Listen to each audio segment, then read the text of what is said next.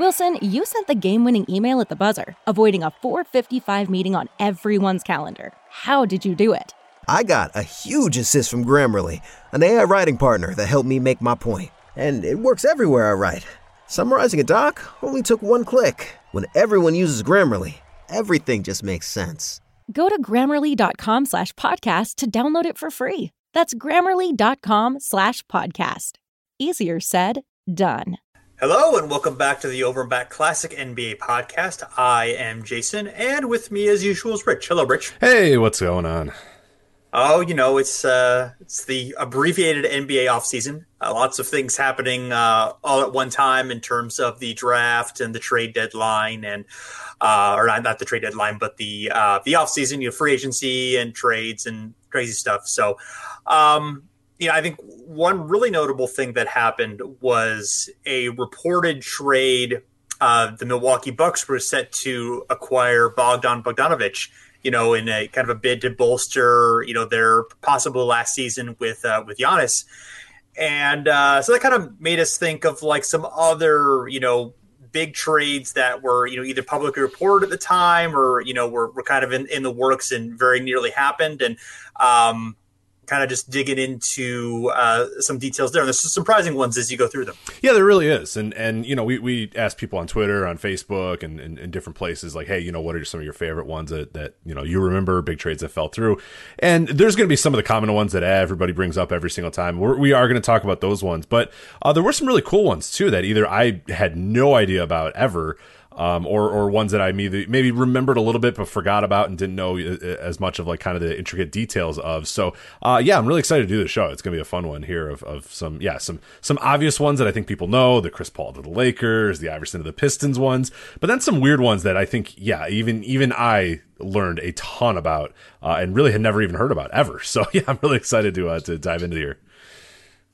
Yeah, um, the first one uh, is an oldie but a goodie. Uh, Bob McAdoo to the Sonics in December 1976. I mean, this reached the point where it was reported in the newspaper. There were newspaper articles that you know in in uh, in Seattle that McAdoo was um, was going there. They, they thought it was going to happen, and then it, it kind of fell through at the end. But I mean, that would have been a huge get for the Sonics. You know, McAdoo had been the MVP in 75 and then um, would and then at, 76 had been the runner up uh, you know for the Braves you know they were sort of an up and coming team in the mid 70s they had you know Randy Smith Jim McMillian uh, Ernie DiGregorio and they were coached by Jack Ramsay. and they had taken the Celtics six games in the Eastern Conference Finals uh, in the 76 season so you know they seemed like they were you know um, headed for big things but they also had had some financial and chemistry rose. You know, they were kind of in the in the midst of an ownership change to John Y. Brown, who was the former Colonel's owner.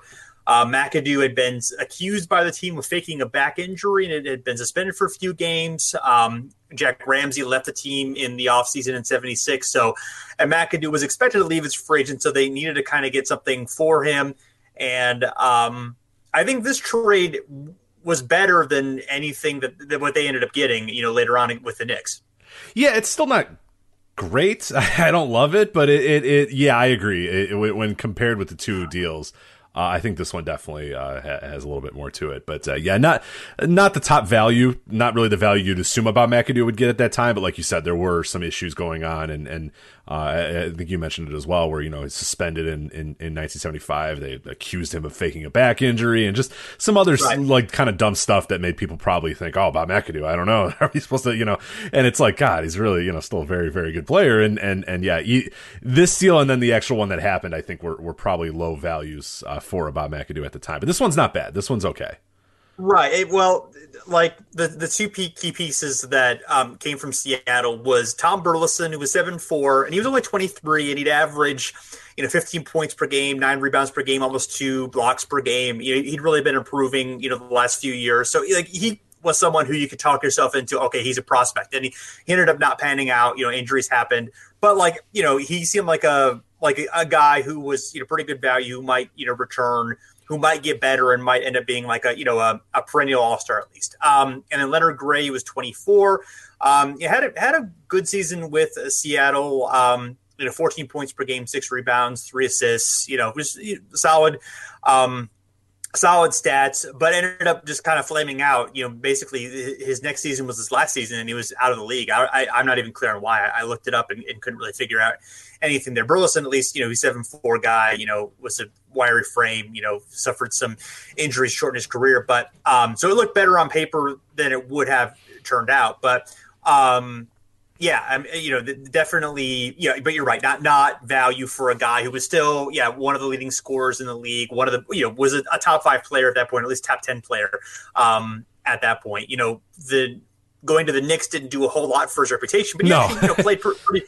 But he, he actually played pretty well there. He was still a top five scorer. You know, the Knicks just like they weren't terrible. They were just sort of like middling, you know, and um, you know, and compared to the previous team that had come before them, you know, that, that just, you know, the beautiful game team, all the iconic personalities, the two championships there, they were, you know, seen as like a high price disappointment and a bunch of guys who were selfish, which, you know, was kind of partly true and partly not true. But, um, but yeah, I mean, it's really interesting because you know, that was the last year of, um, the Sonics under Bill Russell, who was the coach and the GM. You know, they made the playoffs the last couple years. They actually, you know, he had a sort of a feud with Spencer Haywood, who's a big superstar. Mm-hmm. But even after trading him, you know, they still were, a, you know, a playoff team. You know, they Slick Watson, Fred Brown. You know, they, they were okay. Obviously, getting um, McAdoo would have you know had a lot of upside, and maybe it would have you know turned them into a, a potential um, contender out west. But you know, they end up you know not doing that. They kind of fall a little bit. Um, you know, Russell's out of there, and then suddenly, you know, they get the regime change. Lenny Wilkens comes in to be the GM and eventually the coach, and then you know all the stuff that happens to get Jack Sikma, Paul Silas, Marvin Webster, Gus Williams, and John Johnson probably doesn't happen um, there. So, um, you know, it, it may getting in McAdoo, you know, obviously would have been like getting a huge talent in, but they probably don't make the moves that end up, you know, leading to them going to the finals in 78, getting the title in 79. Right, right. It's one of those weird sort of, and, and there's going to be a bunch of those as we talk about these trades, a weird one. And, and, and this is one where it's like, yeah, none of the players that we talked about really like played a part or, or, or, that big of a part in them becoming, you know, the championship team and, and, and going to those finals.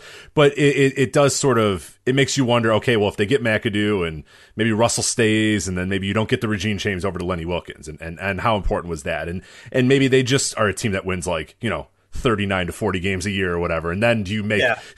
giant sweeping changes and bring in those guys and draft guys you know it's it's one of those things where you know when, when you think about trades you you look at yeah okay you know, or trades that fell through. Like, yeah, okay, it, it, you know, these players didn't get traded, so they stayed on this team. So what did they do? But you also have to think of the ripple effects too of of you know the difference of being a bad team versus being a middling team, or like an okay team versus a good like that. That does change your future and how you kind of go about that future. So yeah, it's hard to it, it's hard to envision them making all the moves that they did to get to where they got to by the end of the decade if they had gotten McAdoo. But you yeah. know, you you never know exactly. So it's kind of all hypotheticals. Right. Well, especially that quickly. I mean, yeah, they, I mean they there was a very specific uh, you know sequence of events that's hard hard to imagine replicating you know again if they because basically you know they make that trade. They have McAdoo they have Slick Watts they have Fred Brown um, you know they have uh, they, they, have Dennis Johnson who's you know was a rookie um, obviously was going to emerge but you know maybe he would have gotten some more room. So that you know that might have been a 45 50 win team. Yeah oh, um, oh, sure yeah, you know they they they still would have been good, but it's hard to imagine them being you know a championship contender under um, those circumstances. But um, but yeah, as you mentioned, you know McAdoo ends up going to the Knicks uh, just for John Gianelli and cash, which you know again was definitely less valuable. The cash, I'm sure, was handy for them. Um, and, and as we said, yeah, I mean he has you know I, I, think two and a half years with the Knicks. You know they're they're okay, but not great. Then he kind of bounces around, just like like a half a season with the Celtics and sort of feuds with coach and management there. They didn't want him. The the owner who by, by then was John Y. Brown actually made the trade for um, McAdoo without like consulting Red Auerbach, which you know is kind of important to consult your to GM, ask you know? Red Auerbach. Yeah, you know, yeah. Like, hey, not like you know, not, not, necessarily yeah. like a, a, guy with any sort of power in the in the Boston Celtics organization at all. So yeah, sure. just just definitely go over his head. That shouldn't cause any issues. Yeah, and then he goes to, to the goes to the Pistons um, for some picks, and um, you know they you know kind of meets a team in turmoil. You know Bob Lanier wants out. He deals with injuries and you know some feuding with uh, management. There's it ended up kind of being a situation where um, you know like the the Pistons were tanking and didn't want him back at the end of the season, and or maybe he didn't want to come back and depress his contract value. So there's all the you know kind of frustration there, and then you know he has a bit of a stint with the Nets, and you know it's basically pariah before he revives his career with the uh, Lakers as a bench scorer. But um, yeah, yeah, I, I, don't know. Maybe you know, maybe Seattle's a more stable situation for him, a winning situation, and he has a better, you know, second half of his career. I mean, it's a possibility too. Um, oh, for sure. Yeah, I could, I could definitely yeah. see that. I, I, I definitely see the trade. Maybe it doesn't help, you know, the Sonics become a title team, but I think it absolutely helps uh, Bob McAdoo's career. But it's you know it's hard to say because you know it, right. you, you, don't know. But yeah, the Knicks was not a stable place to be uh, uh at, sure. that time. The Celtics when he goes there, you know he's he's still trying to kind of fit in and in, in, in that uh, yeah, and uh, you you definitely can see you know Seattle probably being a better landing spot for him, but yeah, it's it's impossible right. to say for sure. Sure, of course, yes. What do we got next? Next, we have Dennis Rodman to the Suns. Yes, a uh, little known Dennis Rodman to the Suns trade here, September 1993.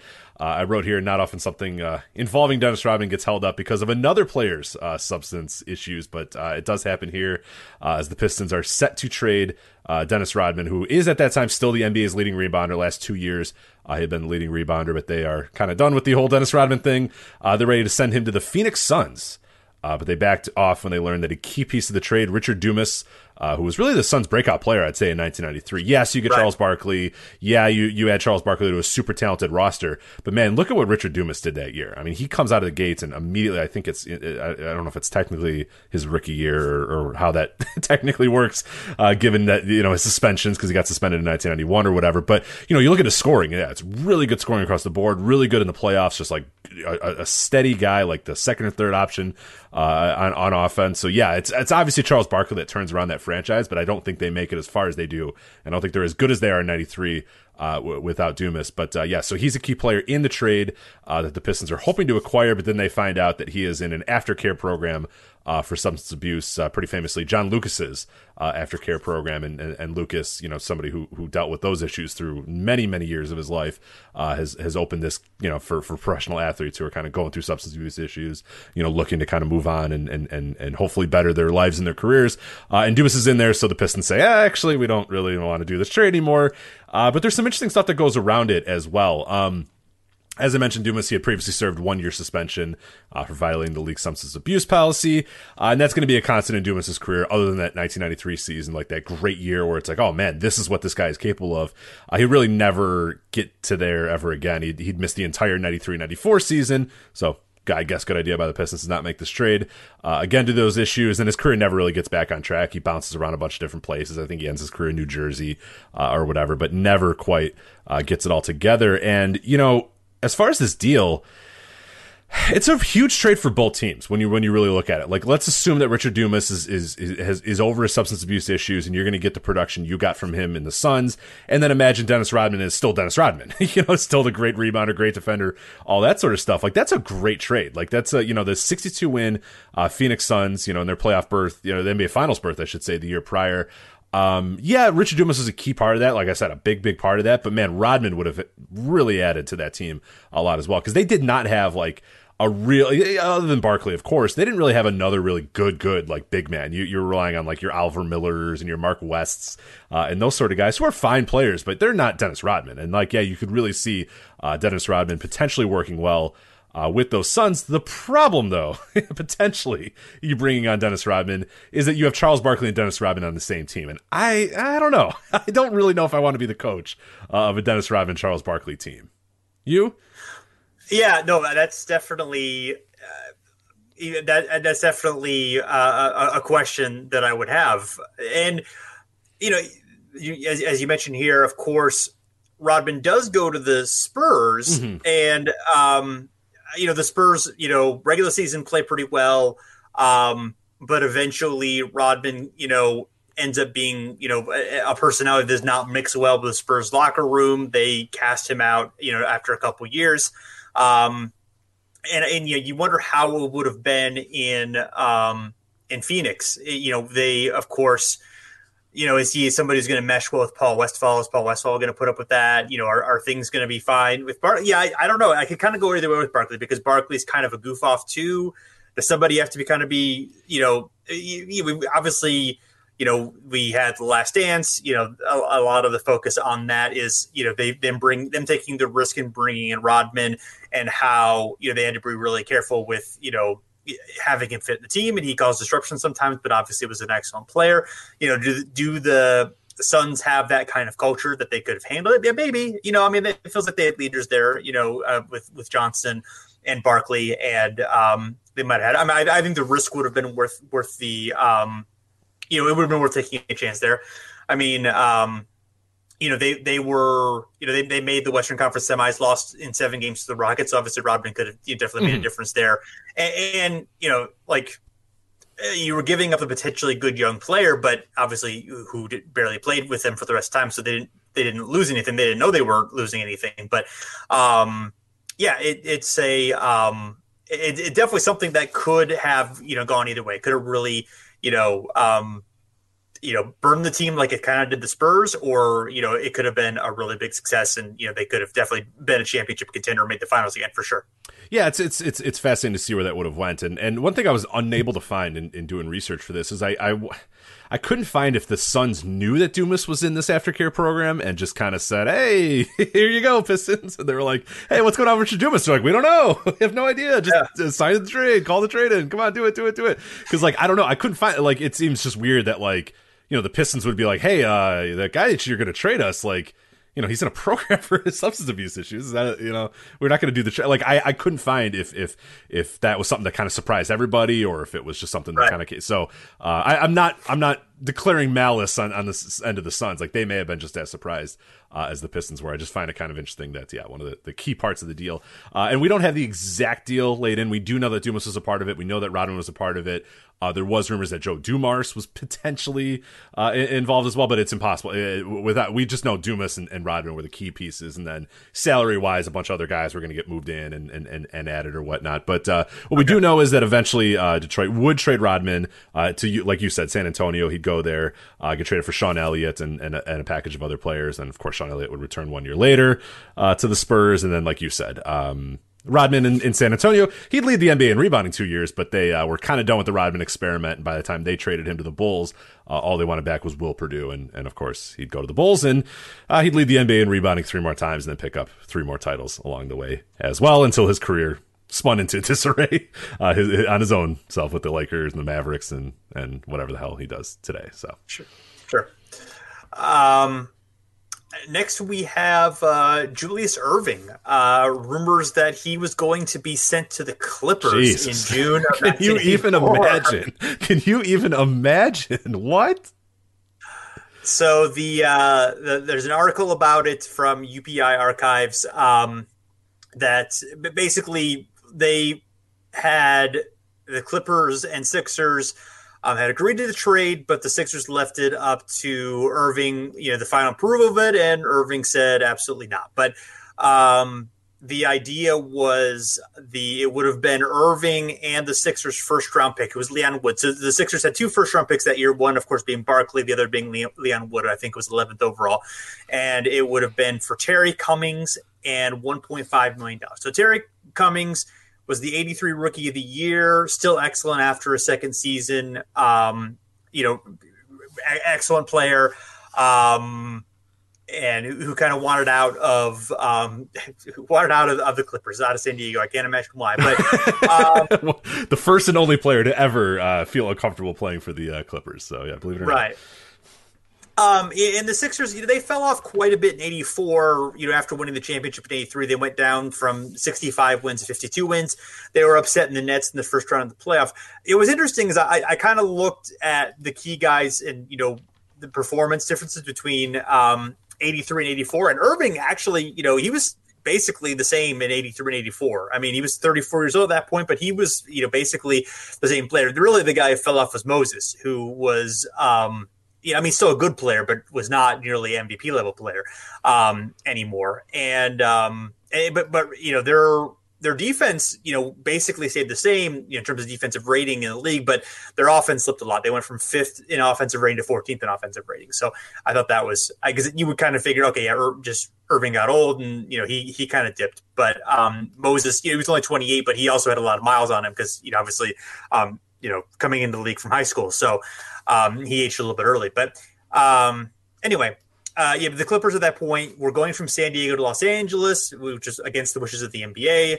Um, we're looking for a big star to give them some credibility. Um, and Erving's in Cummings, Erving and Cummings actually had fairly similar production for the next three three years. Cummings um, was a bit better, um, but of course, you know, he had another decade plus in him, and you know, kind of imagining a Sixers team with you know Cummings and Barkley and Cheeks and you know Tony, what was kind of left with him before injuries and Malone. I mean, they're I would say they're still definitely an Eastern Conference powerhouse in the second half of the 80s, maybe even in the early 90s. What do you think?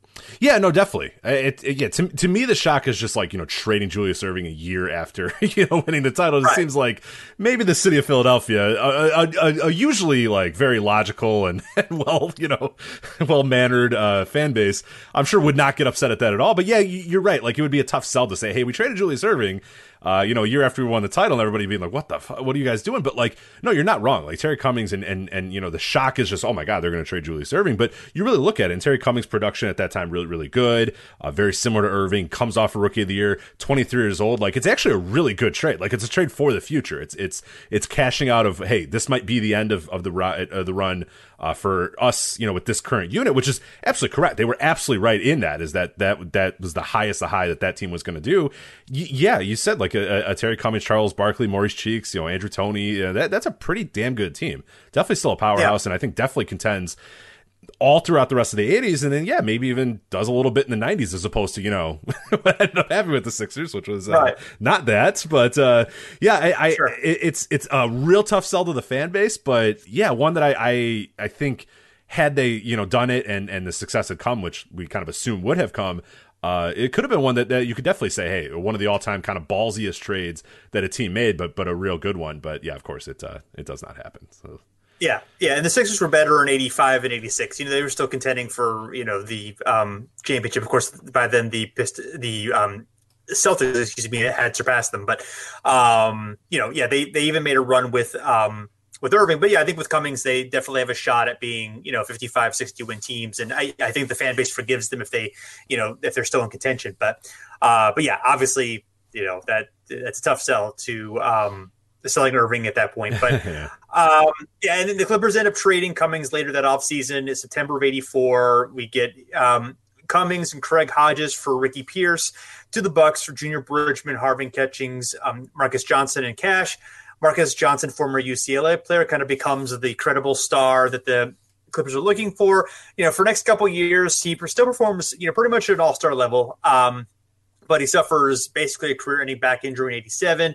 The Clippers, you know, still a mess, of course. Um, otherwise, in fact, in, in a, a, year after the trade, they tried to reverse it after they discovered that Johnson had gone to rehab while still with Bucks. Uh, the NBA didn't go for that.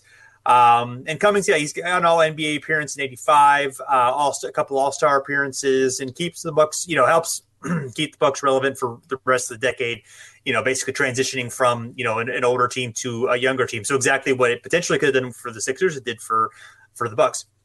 Yeah, absolutely. It, it, it's it ended up working out pretty well for for you know obviously more more for you know some other teams than others, but uh, yeah, no, it ended up uh, you know working out for both teams in, in, in some ways. But yeah, you, you do wonder again, yeah, what what would have happened with the Sixers? But uh, yeah, still still worked and got away from you know the Clippers, so good yeah. for him. So yeah, and so a handful of other somewhat related trade attempts, rumors, kind of 84 ish. Uh, there's the owner of the Sixers, Harold Katz, said in a book that he offered Erving to the Bulls for the number three pick, which in which they would have chosen Michael Jordan. He said he thought he had a deal with the then Bulls owner. This is before just before Reinsdorf comes in to own the team, but the Bulls GM Rod Thorn ended up um, nixing it. So, uh, also some potential for trading Cummings for Jordan because um, you know. Um, Cummings was Chicago native. Mm-hmm. He went to DePaul. Um, there's a report from the Chicago Tribune in June of '84 that the Bulls, Clippers, and Mavericks were working on a three-way deal. I couldn't find the details, but you know the Bulls would have gotten Cummings, and the number three pick would have gone to the Clippers, who theoretically would have selected Jordan um, if the uh, if, if, the Blazers hadn't at number two. Um, and then also from the Jordan rules, the Clippers had offered any combination of five players or draft choices and exchange for Jordan after the 88 season. The Bulls apparently considered drafting Rick Smits and Mitch Richmond in that draft. Um, and then in Akeem Olajuwon's biography, uh, he says that the Blazers offered um, Clyde Drexler and the number two overall pick, in which the um, Rockets would have uh, chosen Michael Jordan for Ralph, Ralph Sampson. Um, so take, that's I think that's when we're taking with a grain of salt, but mm-hmm. it's there. Yeah, interesting. yeah, that one's yeah. those are all kind of wild. Yeah, and, and, of course in hindsight, and, and and some of those wild even at the time, like the '88 one, the the well, yeah. Um, the you know the, the, Clippers offering, you know, and the Bulls saying, "Ah, hmm, Rick Smits and Rich Mitch, Rich Richmond." It's like you know, uh, I, right. I'd probably keep Michael Jordan. Right. You know, just just scored like thirty five points a game. You know, I might want to just yeah. a lot of that guy. But uh, yeah, some of those other ones are like the Erving to the Bulls one is always really fascinating to me. The the one where you know because again, you, you, know, you don't know what you have in Michael Jordan. You don't know what you have in draft picks. And at those times, like, you know, GMs were really volatile with draft picks and, and, and with young players. And then you're like, oh, Julius Erving. All right, cool. Let's go. Like that one I could absolutely see, absolutely see happening. And, and thank God Rod Thorn was smart enough not to do it. But, uh, yeah, you can absolutely buy, uh, the Bulls brass being like, oh, great, Julius Erving, Dr. J coming to town. Who cares? Yeah, great. Like, you know, not knowing, you know, that, yeah, w- what you have in that number three pick. But, uh, yeah, those are all pretty interesting ones there. Yeah. Well, speaking of the Bulls, move on to here to Scottie Pippen for Shawn Kemp, uh, July 1994. We've talked about this deal at length in prior episodes, the Last Dance episode. I think we've done a Scottie, uh, entire Scottie Pippen episode that we've talked about it. We have definitely talked about this trade three or four times, so I'm not going to go into huge details, as I'm sure most of you guys know about it. But uh, we will re- recap it though, because it is an important one here. Uh, so 1994, July 1994, this goes down. Uh, of course, you know we got to go a few years prior to to really understand why this trade happens here. Uh, Pippen signs his contract extension at literally the worst possible time uh, in, in, NBA history, potentially, uh, as he signs the deal, and then about a year later, the NBA money explodes.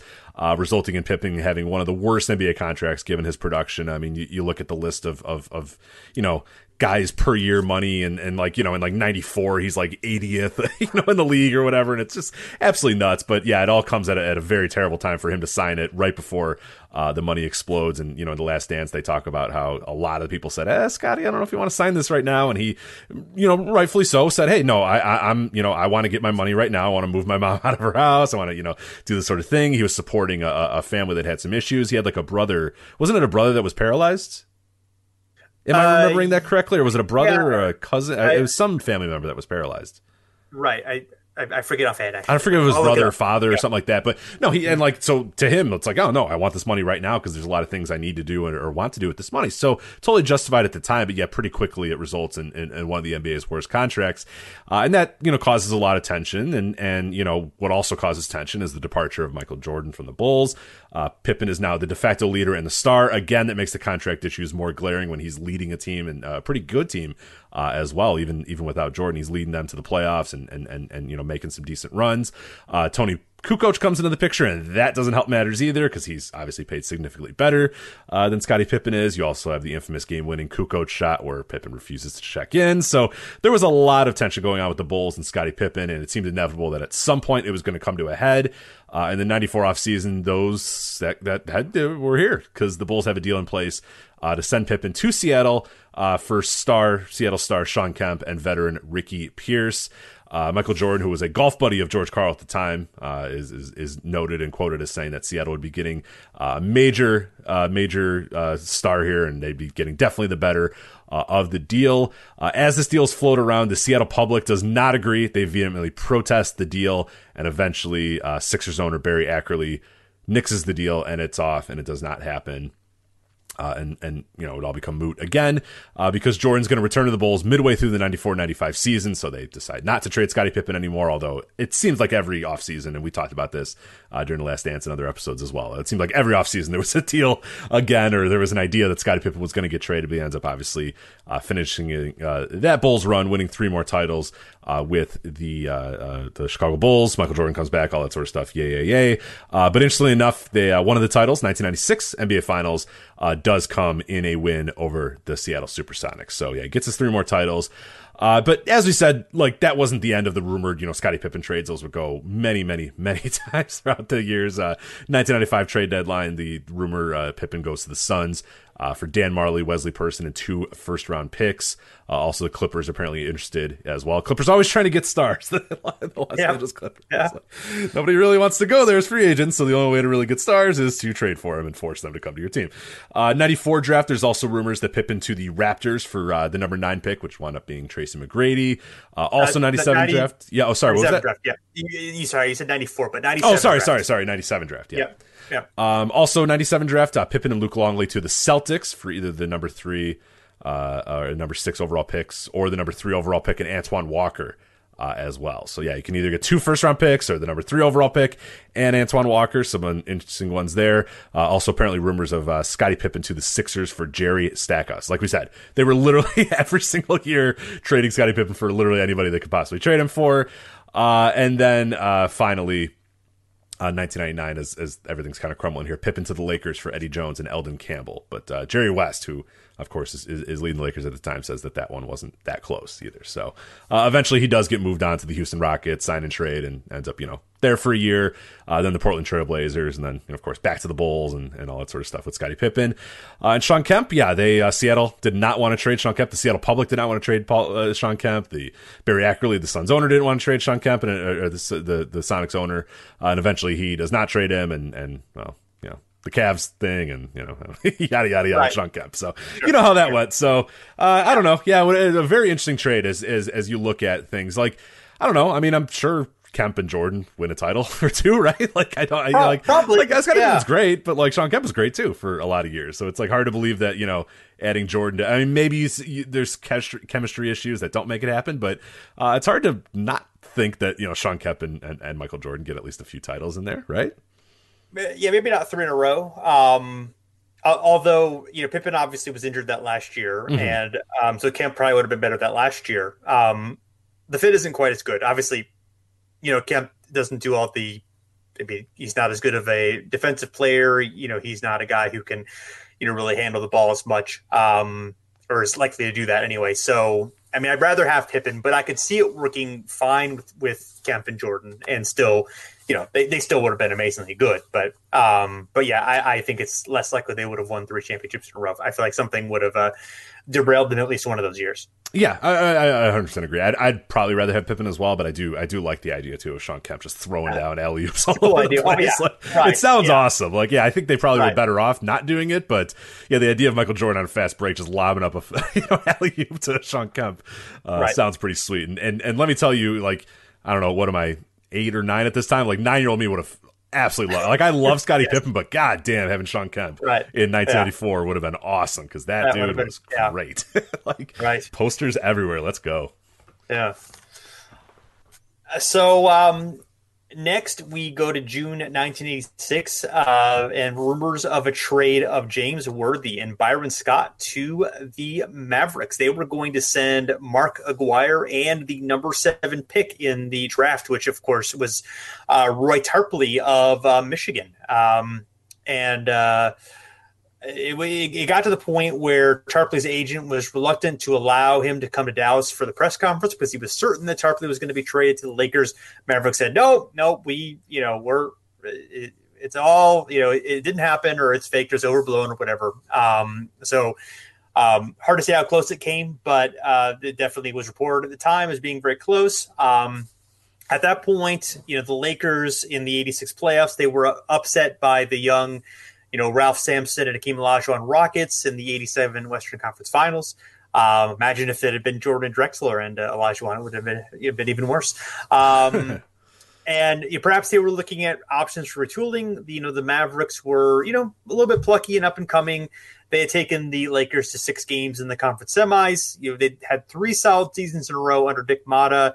You know, pretty young core of Aguirre, Rolando Blackman, um, Sam Perkins, Brad Davis, uh, Vin- Jay Vincent as well. Um, you know, and, and some guys in the bench that we'll talk about as well that you know also looked like they were going to be pretty stout. Um, you know, Aguirre was their best scorer. He averaged about 25 points on 55% true shooting over the past three seasons, would continue similar production, 87, 88, made the All Star team um, both years. So now, you know, getting getting him instead, um, you know, alongside Magic Johnson, maybe not necessarily that, that, that might have worked okay, I think. Um, you know maybe um, he needs to get you know a little bit more ball movement, you know, less isolation scoring. But that that'd have been okay. He would have done what Worthy did defensively, but.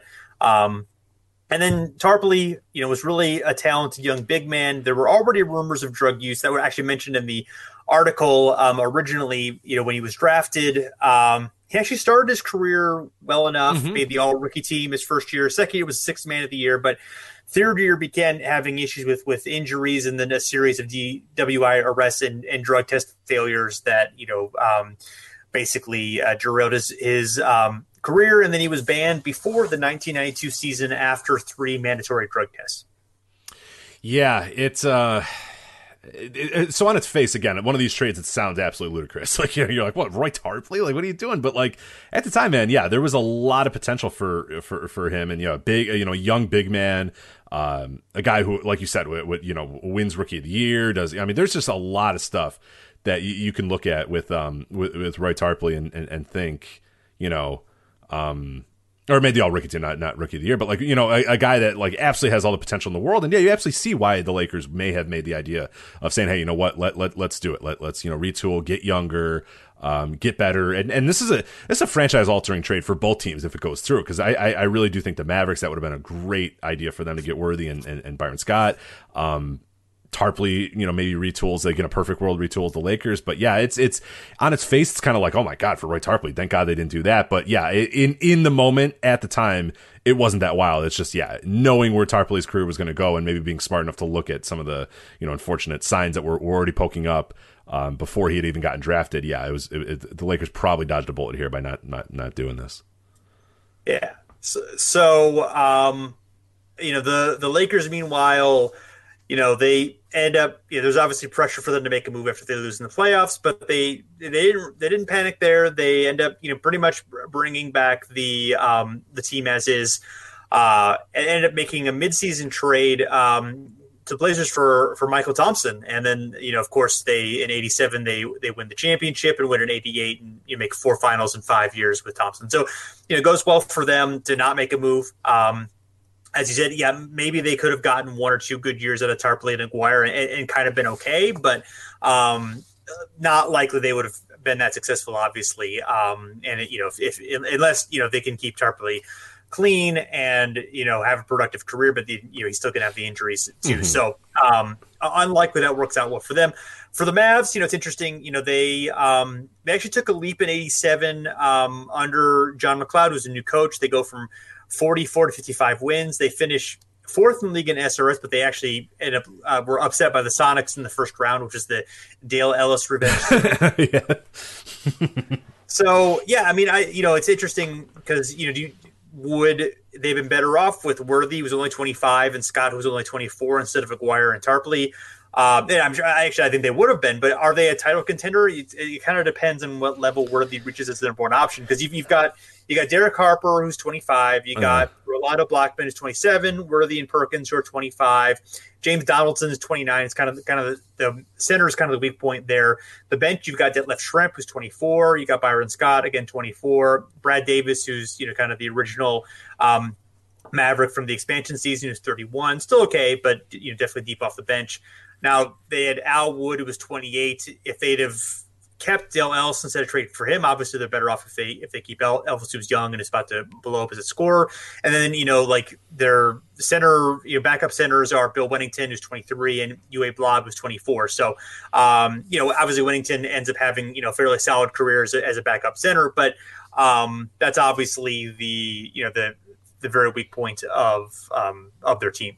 Yeah, I think uh, the, the one thing you mentioned there, I think is, is the most important thing is what does Worthy do as like the top guy, you, you, know, and, and he never really had to be that in, in Los Angeles. Yeah, he was still a tremendous player and still a big part, but yeah, he's, there's no Magic Johnson on that team. You listed a lot of really good young players, uh, but none of them are Magic Johnson and none of them are Kareem Abdul-Jabbar. So, uh, that's really the key there is, is if you think Worthy could have said, all right, cool. Now the team is mine. I'm the top guy, like whatever. I need to be the top scorer. I can do that. And, and, I could definitely see Worthy doing that, but yeah, you do you do wonder if that that may have been the stuff. Because like on its face, like you look at that and you're like, well, yeah, that team's awesome, like that team's great, um, but yeah, you do have to sort of bake in there does does worthy you know take that leap and, and become a top top guy? And even to a lesser extent Byron Scott too is, is probably relied upon to be a little bit more of a, a an all around player uh, than he was for the Lakers. So yeah it, it, it's tough to say. It would have been a really fun trade. I really would have liked to see that trade happen because it would have been um, so I mean, you have to imagine something changes in those late '80s and, and and gets turned around there. But yeah, it's hard to say. You know, do the Lakers you know who, who improves who gets worse do both teams still improve? It's just it's fascinating too that this trade's about to happen is like these teams are still battling with one another. Because then these guys are, i mean th- there's no doubt that like these guys would have met in the playoffs a bunch of other times after that too. Uh, right. and that would have been really fun as well. And that's you know just a unique trade that doesn't happen very often where like rivals will trade with each other. It's like no no no because like you don't want to be you know you don't want the dale ellis revenge series again like you're saying. You don't want sure. the, you know james yeah. worthy to be like you traded my ass now i'm gonna drop 30 on you guys and get you out of you know get out of these playoffs because why did you trade me? Like you know that would have been really cool or you know Mark Aguirre on the same standpoint, being like, "Are you guys silly? Like when you trade me to the Lakers with Magic and Kareem, like you guys are nuts. I'm gonna kill you." Or Roy Tarpley being like, "Come on, man, draft, draft me number one. Like why would you?" So that would have been really awesome to see as well. But uh, yeah, it ended up, uh, of course, not happening. So yeah, yeah. So there was another. Um, potential Dallas trade at the beginning of '89 that I found was uh, the Celtics and Mavericks uh, talking about uh, Kevin McHale.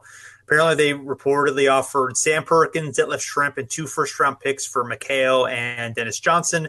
Um, this is reported by Sam Smith. Um, both teams say the discussions merely reached the early stages before being cut off by Red Auerbach, but, Dallas sources said they were encouraged because they'd asked about McHale many times before, and this was the first time Boston had not immediately said no. So, so Red said mm, no, and they went, "Ah, hey, you know what? That's not bad. Yeah. We got him to he, say, he hmm. The, the, hmm. yeah, there you go." I mean, they really should have. I mean, Boston should have absolutely made that trade, by the way, right? Well, yeah, yeah. at that point, probably, yeah, uh, yeah. I I would say, yeah. I mean, they, you know, McHale was still okay, you know, had like two or three pretty good years left, but yeah, they definitely would have, yeah, they definitely would have been a good trade to, um, especially the two first two first round picks. Yeah, and, and Dennis right, Johnson right. was pretty much was done by then. I yeah, mean, exactly, was, right. Yeah, I mean, he he, I think he was, you know, I think he that was his last season. So, um, yeah, that definitely would have been a good trade. But eh, you know, he didn't immediately say no. Though. I love that. Yeah. That's awesome. Uh, yeah.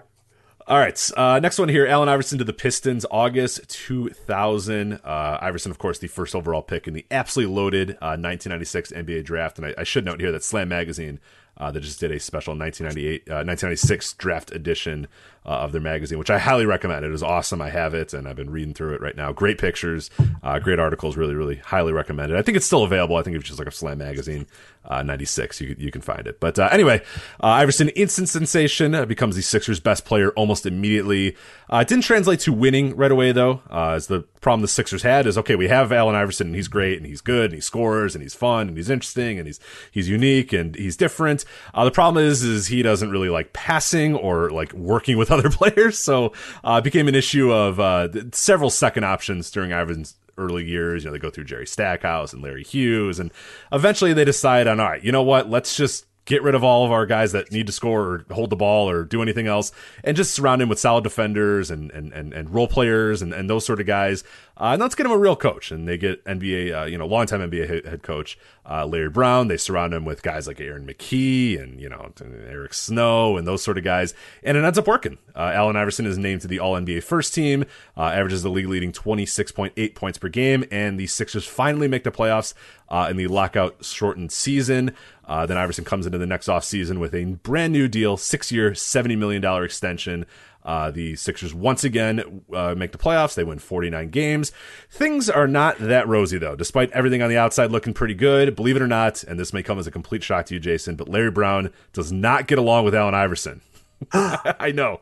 Larry Brown. Next, yeah. Next. Next, you're going to tell me that he is interested in another coaching job. right. That while he was yeah working for one team that he might be looking at other teams to potentially. I know it is shocking yeah. that Larry Brown and a star um, don't see eye to eye, but I, I yeah. assure you, Jason, sources say that this is the case that Larry Brown all right. did not get along. I'm just saying. I'm just reporting. You decide. I report. You decide. That's all I'm saying. All right. So fair, that's, fair. that's, that's it with uh, Larry Brown. So anyway, they uh, Sixers are actively looking to trade uh, Allen Iverson, and they actually have a deal in place. The infamous Allen Iverson to Detroit uh, trade now, this is an interesting one for a lot of cases. You know, Detroit's kind of a, I wrote here a struggling franchise at the time, and I don't know if they're necessarily struggling, but they're they're looking for an identity. They're trying to figure out what's going on. They, you know, they they had the decent Grant Hill. I mean, Grant Hill comes up and, and he's drafted and he's he's great off the bat, but he's not a generationally great player that many people probably expected him to be. He very quickly was anointed as like, oh, here's the next NBA star, here's the next Jordan. And Grant Hill was great. Like, don't get me wrong, Grant Hill was a very very good player. He just wasn't that, you know. He wasn't like a guy that's gonna, you know, you're gonna go, he's gonna put you on his back and you're gonna go to the NBA Finals because you have Grant Hill. He was not that. And you know they they combine him with you know former Sixers, you know, second player, uh, Jerry Stackhouse. That doesn't tick him over the hump. And then eventually things kind of all come crashing down in this offseason because Grant Hill is on his way to Orlando. He's got a big new contract, and I'm sure he's going to play a lot of games for the Orlando Magic in that new contract. I'm sure there can't be anything going wrong there, or any problems there. Um, so the Pistons, fearing that they're going to bottom out without Grant Hill, they decide that they need a star to replace him, and they look to Iverson. Uh, the Sixers, of course, are looking to rid themselves of Iverson. Detroit's looking for a star. It seems like a perfect match. Uh, the proposal on the table, and there are a few ones. We'll talk about a, a, few other ones as well, but the most prominent one that most people talk about uh, is a pretty simple trade here. Uh, it is Allen Iverson and center Matt Geiger heading to Detroit for Jerry Stackhouse uh, and Jerome Williams. Uh, the Lakers would also get involved as well. They do a sign and trade with Glen Rice um, while the Pistons would then send Christian Laettner to the Lakers, and Glen Rice would go to the Sixers. We should say there. So, so you have the Sixers trading Allen Iverson, acquiring Jerry Stackhouse, uh, Jerome Junkyard Dog Williams, and uh, Glen Rice. Pistons are going to send Christian Laettner to the Lakers, and of course, Detroit is going to get uh, um, Allen Iverson. So. Uh, there's some other ones as well. Uh, the one that I did see, which is actually an interesting trade uh, as well, is uh, Iverson and Geiger to Detroit, uh, Jerry Stackhouse to Charlotte, uh, Eddie Jones and Glen Rice to Philadelphia, and then Toni Kukoc to the Lakers, which is a pretty interesting one as well. But it doesn't matter because one player, one player out of all those guys I mentioned had the power to bring it all down. And that, of course, is Matt Geiger, who, of course, uh, has a 15% trade kicker uh, in his deal, a provision that would have that he would have had to waive uh, to make the transaction work under the salary cap. Uh, Matt Geiger at this time inexplicably had four seasons and $34 million remaining on his deal, which I mean, Matt Geiger's a fine player, but gee, God almighty, that's a lot of money for Matt Geiger. They they blame Kevin Garnett for this lockout happening when you're trading. You got Matt Geiger signed for four years and thirty four million dollars, and and Kevin Garnett getting hundred million dollars is the reason. Juwan Howard getting hundred million dollars. That's why these players have made too much money. Instead, you're giving Matt Geiger that much. But anyway, uh, anyway, he uh, rightfully so refuses to waive that that that trade penalty. He goes, "No, are you kidding me? Give me my money, man."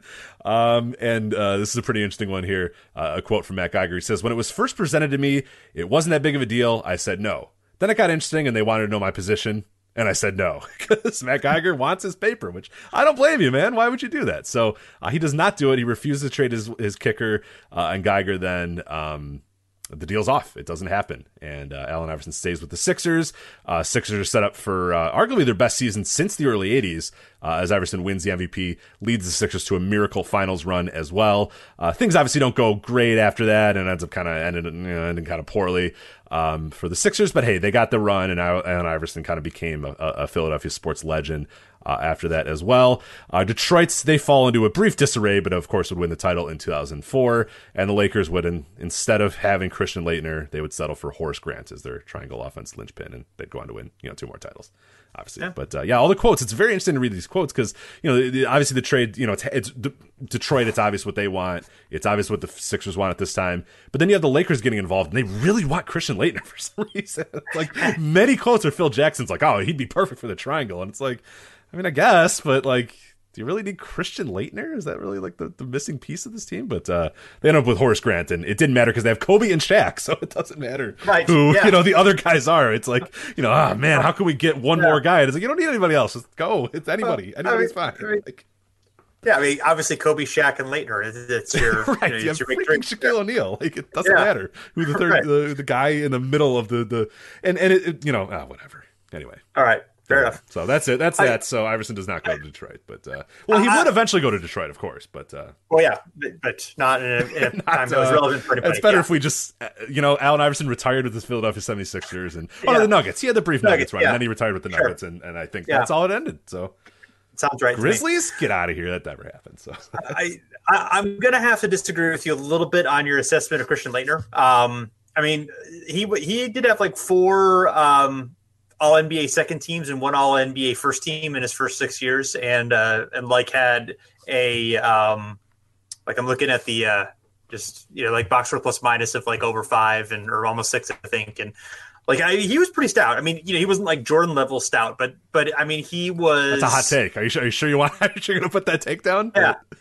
But I mean, like he was like roughly as good as like as you know Kobe was about to become. You know, I think it was the injury. I, I think he was. Yeah, I mean, he was like one of the two or three best shooting guards in the league, Mm-hmm, mm-hmm. or forwards, or you know, kind of between forward and shooting guard. You know, whatever he kind of played. He kind of played both. But anyway, um, so I don't know. I mean, um, but not not really relevant to the overall arching discussion. But I'm going to go ahead and throw a little bit more of a. Uh, you're going to force me to um, endorse a Duke player. which, you know, Yeah, I- the one thing I will say is though, like a lot of that early stuff was like very early in his career, and, and things had started to kind of already. Uh, that that first Detroit year, he's hurt and, and, and, and doesn't play all that much. But the second Detroit year, he's he's pretty solid. So I guess so. But yeah, little. di- I mean, we, it, it, again, it's another one in hindsight because like his career would fall off immediately after that season. But you could absolutely see how the Lakers think that. And and again, he fits into like you know the template of a Phil Jackson triangle is like just you know just get a do in the middle and just get out of the way because you know you don't really need like you know I, I don't really need him. But I, I could I could buy Christian Laettner on the Lakers being a, a key piece. So that's fine. I, I will I will allow your Christian Laettner defense. no, sorry, my defense was of Grant Hill. Oh, I'm sorry. I thought you were talking about Christian Laettner. I was like, I was a little confused. I was really confused as well. I was like, did he make that Okay. many All NBA teams? Okay, I am so sorry. There we go. No, right, that no, makes no, Grant- more sense. Yes, no, no. I mean, Christian Laettner was all right, but no, but Grant Hill was like really was, was like a um legitimate superstar. You know, before going to Orlando and, and being injured. You know, was I think you know was a you know was a top ten. Maybe top five player in the league, you know, for, for a while. So I, I think he could have carried a championship team. Uh, you know, I, he could have been the best player in a championship team under the right circumstances. Yeah, know, potentially. Yeah, I think a lot of it is is yeah, the, the guys around him in Detroit obviously were not great. Yeah, on any yeah. level whatsoever. So I suppose that's enough. right. Yeah, to, to me, I like I, I I see disappointment in those first Grant Hill years, not because of his production, but just because of like how well they played. But you're right. When you know your next best player is like, you know, old Eric. Montross and like Right, old yeah. ass Joe, you know, Yeah. you know Theo Ratliff and like a a comatose, you know Joe Dumars and Lindsey Hunter. Yeah, you're you're probably right. I'm probably being a little tough on him. You know, Rick Mahorn. They're still like, hey, Rick Mahorn's here. It's like, okay, can we get like, you know, we we need real players that are you know playing in the league. Yeah, I, I could see that, and maybe not Doug Collins is also a thing too. Maybe, maybe not. Yeah, a a better Yeah. coach than Doug Collins is always a good Yeah, option too. right. So So next we have um, a couple from 1992. Uh, first, Charles Barkley to the Lakers. This was reported um, on Philly.com, um, where they there was a definite uh, Charles Barkley for James Worthy trade. Um, although that one was apparently dead, there were indications the Sixers were still shopping him around. Apparently, the um, in, in there Magic Johnson called Barkley and asked him um, if he was interested in playing for the Lakers. Barkley said that he was, and then um, Magic indicated the deal was alive and that he would try to help get it done. Um, that would have been had Magic done so for the acting for the Lakers in an official uh, capacity. The league would consider it tampering. No one ever got punished for it, at least not publicly. Um, and uh, later, uh, Barkley would admit that he that the that he was told the trade had happened. Then he had some drinks with lunch, and then later was told the trade was off, and then had to play a little bit buzzed with the uh, with the Sixers that night. But the um, the trade apparently would have been Barkley and Ron Anderson to the Lakers for James Worthy and Elden Campbell. And I mean, it's perhaps easy to forget just how awesome Barkley was, um, you know, in the late '80s and the early '90s, and just how stellar was, and how he carried really remarkably mediocre Sixers teams to, you know, like in 1990, you know, they, they were 53 wins, sixth in the league in SRS, got into the second round, but they lost to the Bulls, but from 88 to 92, he averaged 26 points per game, 11.5 rebounds, four assists, 1.6 steals per game on 646 true shooting percentage, which comes despite being one of the worst three point shooters in NBA history. Um, 7.7 box score plus minus, uh, all NBA five times, really four times in the first team, and was second in MVP in 1990. So he was, you know, he was a monster. Um, I I think people know he was great, but maybe kind of how great he was at his peak, maybe not quite appreciated. But um, It is you know, weird. You- not, yeah. not to kind of cut you off, but it is weird that yeah, he's like really, really good at the Sixers, Right. but like for some reason he just doesn't get I, I, don't know. He just doesn't get like that that that love that he deserves. Like everybody kind of knows yeah. he goes to Phoenix, and then it's like, oh yeah, then he was great in Phoenix, and then it's like people know that era, and maybe it's just because it's like the era of the NBA, and you know he's got, he's he's overshadowed by you know Bird and Jordan and and and and you know the Lakers and all that sort of stuff. But it's like, dude, I man, he's really good with the Sixers, and they're a yeah. damn good team too. So maybe maybe all if he had made like one NBA Finals run, like maybe that changes the perception. But yeah, you you, sure. you don't hear a lot about those Sixers run with Barkley, and uh, you you hear more about the negatives and how he was annoying, and they wanted to get rid of him and all that sort of stuff. And it's like, dude, yeah, maybe he was annoying, but like he's really goddamn good. So yeah, it is it, it is fascinating that you do not hear to to me at least. I don't hear that much about how great he was with the Sixers, but you're absolutely right. Yeah, and they end up. I mean, and they fall off those next couple years. You know, he's sick of them; they're sick of him. Um, you know, the getting Worthy and Campbell probably not you know about as good of a haul. I mean, Worthy's still you know pretty good star, but he's definitely you know he's getting older, declining a bit. Campbell was just you know kind of there. He was an okay big man, but nothing particularly special. I mean, they end up you know trading him in the offseason in uh, in '92 to the Suns for Jeff Hornacek, Andrew Lang, and Tim Perry. Um, the Sixers then traded Hornacek after a year and a half for Jeff Malone at the end of his career in a first round pick. So, you know, that haul wasn't anything great, but I'm not sure. Again, I, I'm not sure it would have been much better or worse than what they did.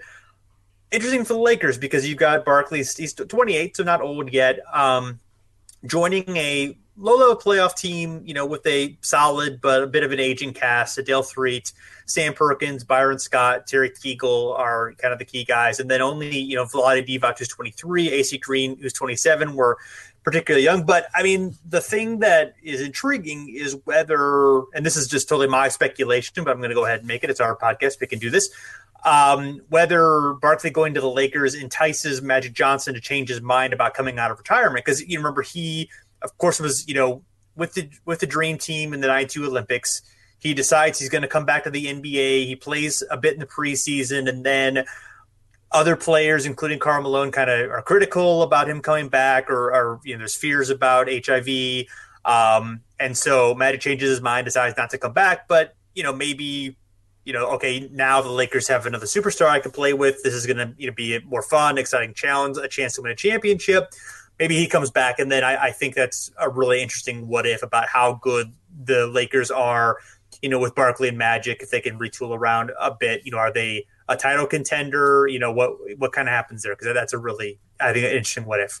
Yeah, that that, that is. Yeah, I I'm I'm not sure. I, I I love the trade for the Lakers, but yeah, it does it, it, it does present some issues as well. Uh, the Sixers, I don't love it for them, but obviously, you, you know what what ended up happening with, with Barkley probably isn't great either. So, um, I guess it would have been better with Worthy and Campbell. It's it's it, it's I don't know. It, is a tough. I, I think Worthy probably gives them a little bit more respectability going a little bit longer uh, instead of the Jeff Hornacek, Andrew Lang, Tim Perry thing, which you know didn't go very well. But a lot of that is because of how the Sixers treated it. So I had like no faith in the Sixers at that time to actually like understand what the hell to do with anybody. So um, I guess they probably right. would have screwed it up too. But uh, yeah, I, I, I I do like it a lot for the Lakers, uh, even though that team, you know, it, it it's weird though because that team was kind of in flux and, and and actually probably was better off that they kind of went down as much as they did as quickly as they did because they were able to kind of rebuild uh, pretty pretty quick as well. So I don't know. Yeah, it's it, it, it's pretty fascinating, but um, it's hard with, with with with the volatility of, of Charles Barkley. It's hard to ever you know kind of predict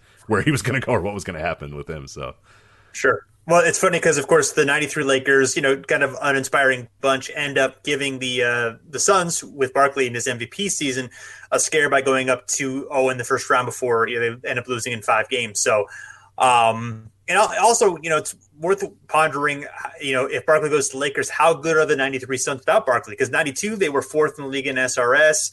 Um, they were nine wins better and, and were up to like third in the league in SRS in 93. So definitely better, but not like, you know, so much better.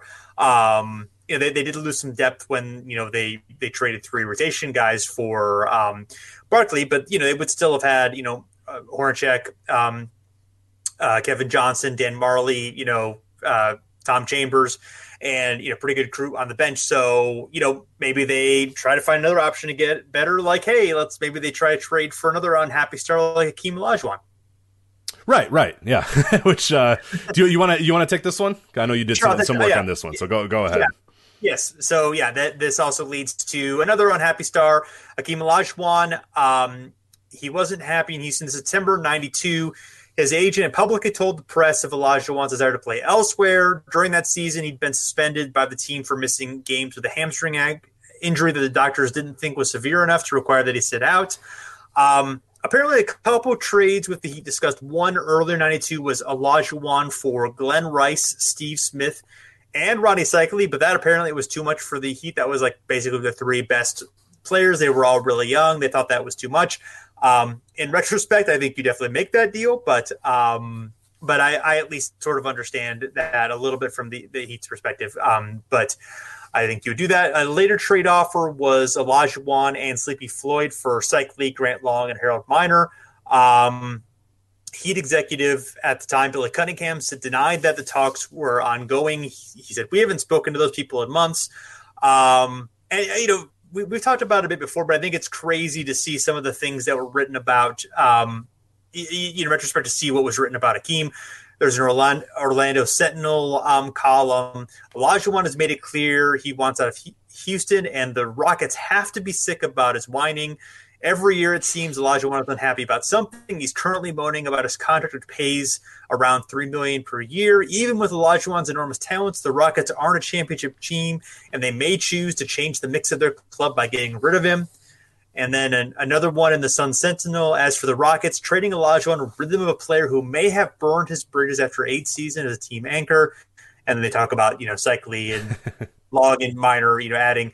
Uh, depth to team. But um, you know, and, obviously the Heat should have taken either Walker, either offer. I mean, if, if, if the Heat rejected that second one, that was one of the be- the worst all time bad moves. yeah, that's really bad. yeah. I'm guessing probably Houston said no to that one. Uh, yeah, again, the first one, like, yeah, I could maybe talk myself if I'm if I'm the Rockets, I could maybe talk myself into Glen Rice, Steve Smith, and um, Rony Seikaly. Um, I mean, I you know, if you really think it's completely, you know, the relationship is unsalvageable. Yeah, that one's okay. Like that one, I, I, Glen Rice and Steve Smith are, are, are, great pieces. Rony Seikaly at the time was really good. Yeah, you are out of your goddamn mind if you're getting Rony Seikaly, Grant Long, and Harold Miner for Akeem right. Olajuwon. Like that, God, I hope that that. I even if it was, if you were in that room, you just have to say like, no, we never. Yeah, the Rockets. They, they definitely yeah. like that's that is. Oh man, that NBA history. Yeah. Can you imagine the change right. that would have happened? Well, yeah, yeah. The, the '93 Heat, you would have eh, like let's assume that second trade you know went through. Yeah. The 93 Heat would have had Glen Rice, who was 19 points per game and 38% three point shooting. Steve Smith, 16 points per game, uh, five and a half assists, 40% three point shooting. And you, you put you surround those guys with Olajuwon or surround Olajuwon with those guys um, as shooters. It, I mean, that's just you know, if they have any idea of how to play around, then that's that's an awesome. I mean, you know, you have to obviously add some depth, and they didn't have a lot of depth, but um, but that's the potential of that's definitely a championship core. I mean, oh, obviously, for sure. oh, no, no. Yeah, yeah, yeah, right. That, that, team is at least making an Eastern Conference Finals berth, or you know, you know, some, yeah, that, something's right. happening there yeah. for sure. That's a good ass team, but yeah, it is. You know, reading those quotes, and, and we talk about it all the time, like the, the narrative around Hakeem Olajuwon, like people don't realize how bad it had gotten and how you know dire it was there uh, in, right. in, Houston. They were done with this guy, and he was done with them, and it all kind of got you know. Rudy comes in, they win two titles, and now it's like, hey, Houston yeah, Rockets legend right. Hakeem Olajuwon. It's like, yeah. yeah. everybody was ready to get. I mean, they they were done with him. Houston was done with him. They were annoyed of him. Uh, he was annoyed. At, uh, it, it is it is so wild how different that, that narrative changed with those two titles. But uh, you know, titles, oh, yeah. titles will do that to you. So yeah, yeah. All right. Well, speaking of big men here, let's move on to Tyson Chandler to the Thunder, February of 2009.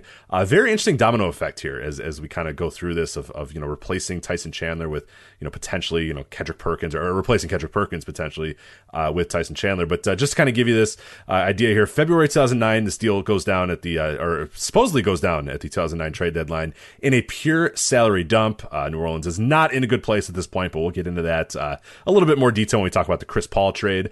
Uh, but anyway, New Orleans just wants the expiring contracts of Chris Wilcox and Joe Smith. Uh, and the Thunder are looking to grab in in his prime Tyson Chandler, uh, who had really in the last few years turned himself into one of the NBA's preeminent uh, interior defenders.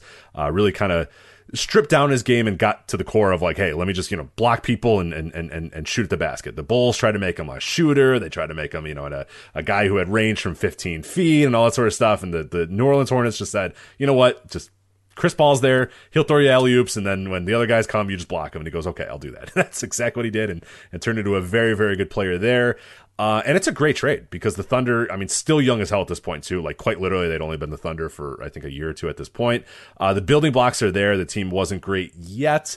Uh, but Russell Westbrook had a breakout sophomore year. Kevin Durant was emerging as one of the NBA's best scorers. And oh, yeah, they had a really good rookie in James Harden. I mean, they were absolutely loaded.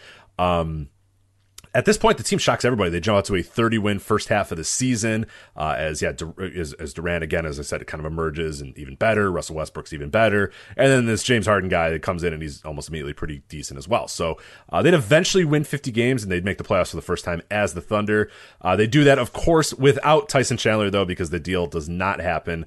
Uh, Chandler had missed the previous 12 games uh, for the Hornets due to a sprained left ankle, but that was not the reason why this trade didn't happen. It was his left big toe that would end the trade. Uh, Dr. Carlan Yates, the Oklahoma City team physician, determined that the risk of the re injury of Chandler's left big toe uh, was too great to give Chandler a clean bill of health. He therefore advised the Thunder to rescind the deal, and they did. Uh, Tyson Chandler goes, This is absolutely crazy. I'm super shocked. This is nuts. All right, let's get weird here. Tyson Chandler hurt that big toe April 2007 when the New Orleans Hornets were playing the Oklahoma City Thunder in Oklahoma City. And Jason, I want you to guess the doctor that performed the surgery on that left big toe. Dr. Carlan Yates. If you're saying Dr. Carlan Yates, you are correct. Dr. Carlan Yates was the man who did the trade. So, um, weird, really, right. really weird. Yeah, it's like this, who did this? Guy, this this, this yeah. surgery is terrible. Like who did this? uh, you? Job. Oh, uh, you must have re-injured it. I don't know. Right. Um, not great. Yeah, uh, and the ripple effects of this one is not hard to figure out. The Thunder uh, would would of course hunt for interior presence uh, for for years until they finally land on Kendrick Perkins, uh, who again Perkins was fine. He added you know a veteran presence to the team, but I mean the difference of Kendrick Perkins to Tyson Chandler is pretty uh pretty large. like, right. you know, there's no and- doubt that like Westbrook. You know, Harden, Durant, and Tyson Chandler is a little bit better than Westbrook, Harden, you know, and and and and and, and, and you know Durant and, and Kendrick Perkins. So um, yeah, and by, by the like by 2011, like Chandler's arguably the second most important part. You know, the Dallas Mavericks team that goes on to win the finals, and the Thunder they would make finals the next year, but uh, uh, uh of course, I've never win a title with the Westbrook Harden Durant core. But yeah, on its face, it's just like, oh Jesus, like the difference between Tyson Chandler uh, and Kendrick Perkins, I think would have been pretty obvious and, and and pretty telling almost immediately as well. Not taking anything away from Kendrick Perkins whatsoever, but Chandler's just I, I think fits into that team so much better than Kendrick Perkins did. Yeah, and they wouldn't have had to give Jeff Green, which Jeff Green wasn't like you know huge shakes or anything, but he was another like young guy. You, you could have maybe made a different deal for him, and um, you know, n- not had to. Um, you, you, know, Perkins again was just like he was a, a fairly good. He was a solid player, but um, kind of dragged that team a little bit down in terms of like you know didn't have the speed. Um, you know, Chandler was faster, as you know said, was you know better um, interior defender. You know, just made more sense with that team, and probably, you know, they have a better chance at winning a championship with Chandler than they did, you know, with the other way. And then of course, you know, ended up breaking that team up uh, later on. But um, but yeah, that that one is again, you know, Chandler not as big of a star as most of the guys that we talked about, but yeah, the ripple effect there. Obviously, you know, the Mavericks. Um, if Chandler doesn't go to the Mavericks, the Mavericks have a hard time winning the championship sure. in 2011 too. So you know, that's um, you know, obviously that, that's important as well. Yeah, it's just great. I mean, yeah, that that, that trade. I mean, the, New Orleans just literally saying, "Hey, just give us, you know, Chris Wilcox and Joe Smith. We just want to get out of this contract situation."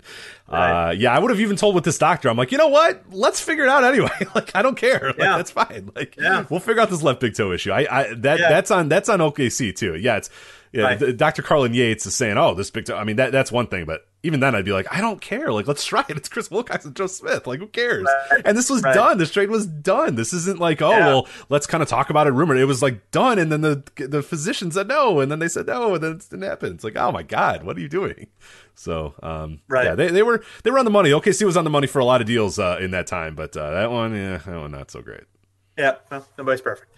Um, Next, we have a couple from the from summer of 2007. You may remember the uh, summer of 2007. There was discontent in the air in the NBA as Kevin Garnett was unhappy with the Minnesota Timberwolves, and Kobe Bryant also unhappy with the Los Angeles Lakers. So, uh, lots of rumors of trades there. First with Garnett uh, in June of 2007. things were very close. That um, there was a belief the Phoenix Suns were very likely to land Kevin Garnett. Uh, the Lakers themselves were also in uh, attempting to acquire Garnett to keep Bryant happy. Uh, a the um, however it was it, it appeared as though it was going to be the Suns. The Suns the rumored trade was the Suns getting Kevin Garnett, the Celtics getting Shawn Marion, the Wolves getting the number five pick and some undisclosed players from, the Suns and the uh, Celtics, probably Al Jefferson being involved. Um, although the Celtics didn't really want to part with Al Jefferson unless they got KG, which of course you know, was later what happened. But um, was also a possible addition of the Hawks getting Amar'e Stoudemire and the Wolves getting the Hawks as number three and number 11 um, picks out of that. Um, but I, the, the big stumbling block there was Marion not wanting really to play for the Celtics um, and not being willing to sign an extension with the um, Celtics. So, yes, obviously, ripple effects of that are pretty great. Um, but uh, imagine there being a Steve Nash, Kevin Garnett team together, like the smartest oh, offensive player, the smartest offensive player in NBA history, or at least of that time, and the smartest defensive player, you know, um, in NBA history, probably together on the, you know, on one team.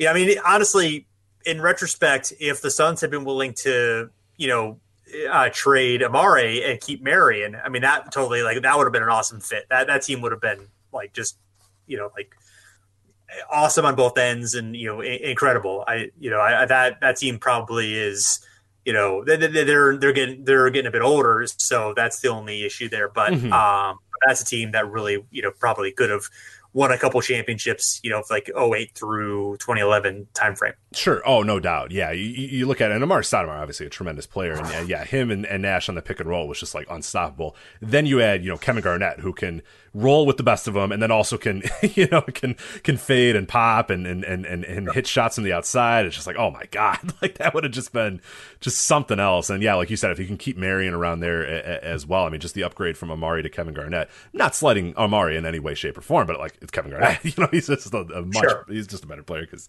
there's not many people that are better than Kevin Garnett. So uh, yeah, just sounds like an awesome, awesome trade, and I really, really, really, really wish it would have happened just because uh, it just would have been fun to see uh, and and then instead, you know, we just had kind of the aging, you know, Suns just kind of slowly fade away, and then you know the Celtics, of course, get you know KG, and, and things go pretty well for them, and, and all that sort of stuff. And then your Hawks would have gotten Amar'e Stoudemire. That would have been pretty fun too. I like I like that part of the trade too. So that, that's true, but they wouldn't have gotten Al Horford though. So um, so, yeah, so probably better off getting Al Horford. Not as exciting, but um, but better off overall getting Al Horford, but.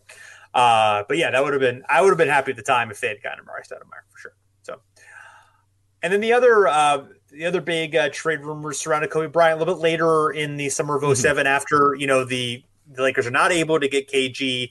Kobe, you know, he requests trade publicly. It looks like he's he's leaving. You know, um, the, and it looked like it. You know, the there was definitely report at the time. You know, heavily some chatter with the Bulls.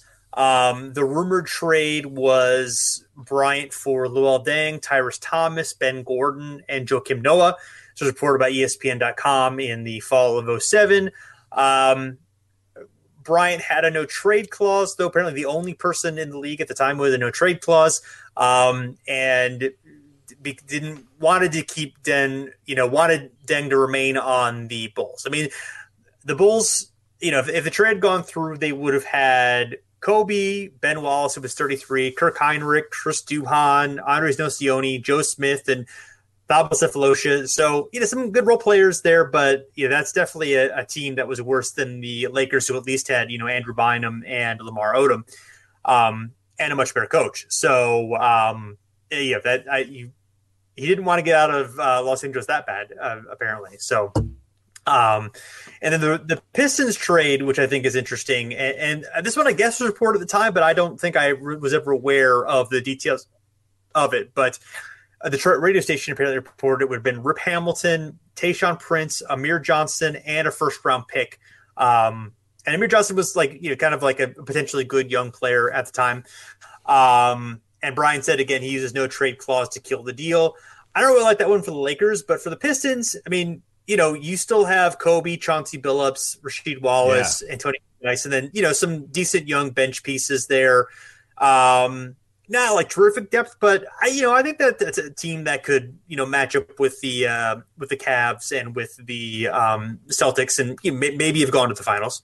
Yeah, no, I, I agree. I, am right with you. I'm right with you on both those trades. Uh, to be honest, yeah, the Bulls one is, is one that always, even at the time, it was just like, yeah, that's a lot to give up for you know Kobe Bryant, and it wasn't because people didn't think that Kobe Bryant was was, was great. He was obviously great, but it's like that's, I mean, that's a lot of your team. Uh, Luol Deng and Ben Gordon, and, and eventually what Joakim Noah was going to be, and even Tyrus Thomas, who was, who was really good at that time. I mean, that's your depth, and yeah, you look at the, t- the you know the, the the team that's left, and it's like this is just Kobe on the same team as the Lakers, just in the East. It's like, yeah, right. maybe he does a little bit better because it's the East, but yeah, Ben Wallace, Kirk Hinrich, Duhon, Nocioni, Joseph. I mean, it's not it's not great. It's not a a, real good team. But yeah, that that Pistons team, I like that team a lot. The Kobe, Chauncey, uh, Rasheed Wallace, Antonio McDyess, like that all that works. I mean, that you, you could see it on the floor. You could see how it works in you know in, in in, in practice as well. Like you can absolutely see uh, how how that you know yeah no are they like a no doubt title contender?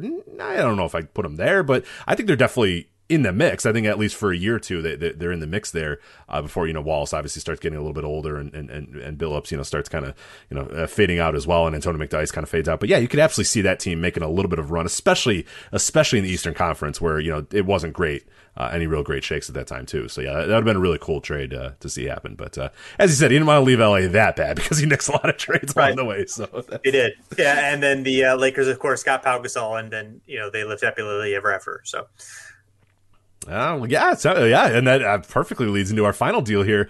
Uh, Chris Paul to the Lakers. Maybe not happily ever after because they also kind of wanted Chris Paul too. So uh, this is, you know, uh, when we're talking about today's NBA and how weird everything is and the abbreviated offseason, this is perfect when to finish here uh, because this is a tumultuous two months uh, or a, a tumultuous few months uh, in the NBA as the trade is set to go down the day before uh, the formal reopening of the league after a five month lockout. So it's actually around the same time. T- December 8th, 2011 is when this all goes down. Uh, so, first off, the trade as we kind of get through all the intricacies of it or, or, and all that sort of stuff. So, okay, proposed trade is going to send Chris Paul to the Lakers. Paul Gasol to the Rockets, and Kevin Martin, Luis Scola, Lamar Odom, Goran Dragic, and a 2012 first round pick that Houston had acquired from the Knicks. And all those guys are going to go to New Orleans. So a real fun, interesting deal here. Uh, Paul at the time, a former Rookie of the Year, uh, one-time All NBA first team, twice top five MVP, four-time NBA All Star, twice led the league in assists and steals. Arguably the NBA's top point guard at age 25, except for um, and, and a note here. Uh, do you remember the Deron Williams versus Chris Paul debates? I mean, those are just and people like yeah. you're gonna laugh. Like there's a young listener that's like, I promise you they were legit, and I promise you there were people that argued both sides, and I promise you there was cases to be made for both sides. It is so ridiculous in hindsight now. I was I was always on the Chris Paul side for the record. I was always on the right, right side, but the Deron Williams it was it wasn't that ridiculous. Like now it seems so laughable, but at the time it wasn't that ridiculous. I promise it wasn't that ridiculous uh, right? Like it, it wasn't it, that yeah, ridiculous. No, right. The, you could make a case. It wasn't a good case, but a case could be made that wasn't insane. You know, like you, you, you, you, didn't get laughed out of the room.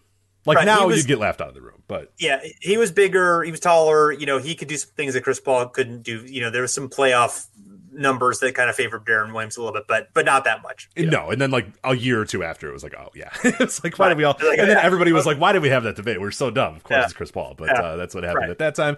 Uh, anyway, New Orleans had built a uh, a decentish team around Paul. They made a run to the Western Conference Finals in 07, 08. Uh, arguably Paul's best year, one of the great years in NBA history. Chris Paul uh, in 07, 08.